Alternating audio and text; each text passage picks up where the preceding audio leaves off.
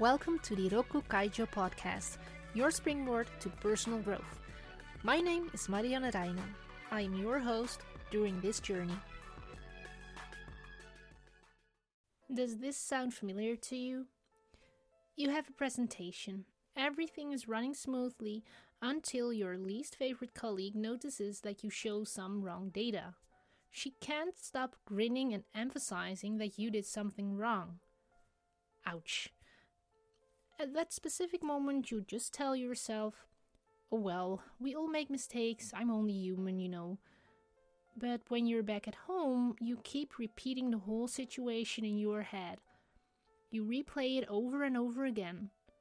You end up overthinking and worrying till 2 a.m. in the morning, feeling stressed out about the whole thing. This degree of overthinking is also called rumination. Just like cows keep chewing on their food, people could keep chewing on the same event in their head.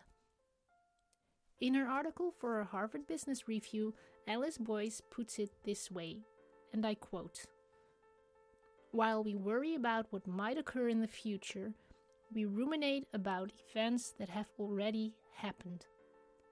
A ruminative reaction to an event often triggers memories of similar situations from the past and an unproductive focus on the gap between the real and ideal self.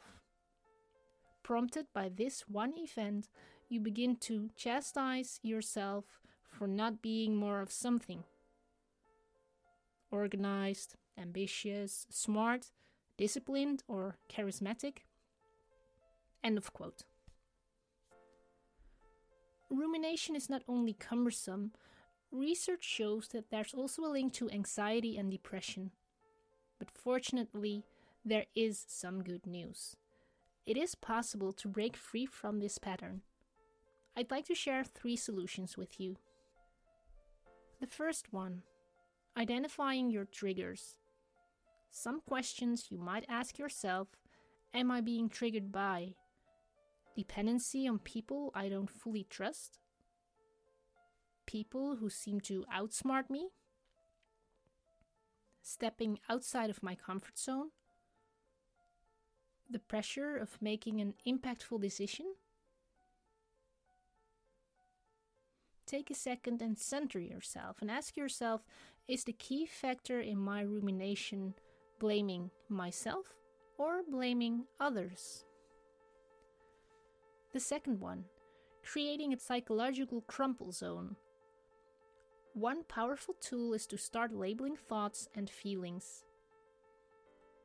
As Alice Boyes puts it in her article, and I quote, instead of saying, I'm inadequate, you might say, I'm feeling like I'm inadequate.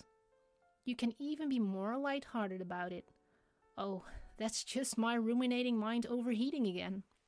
End of quote. The third one, shifting from rumination to solution.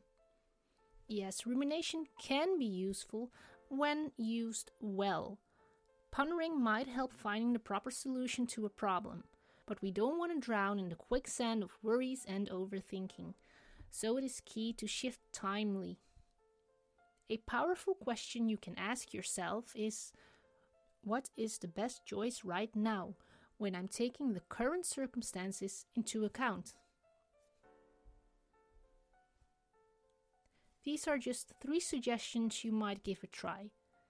In the description of this episode, you'll find some articles with more possible solutions, questions, and tools. It's easy to be hard on ourselves, but it's wise to be compassionate and create a mental environment in which we can thrive. Rokku Kaijo's weekly tip Try out. I challenge you to apply one of the aforementioned solutions. Please let me know what works for you, and feel free to send me a message through one of the socials. Today marks the seventh and last episode of this season. Thanks for listening to the Rokku Kaijo podcast.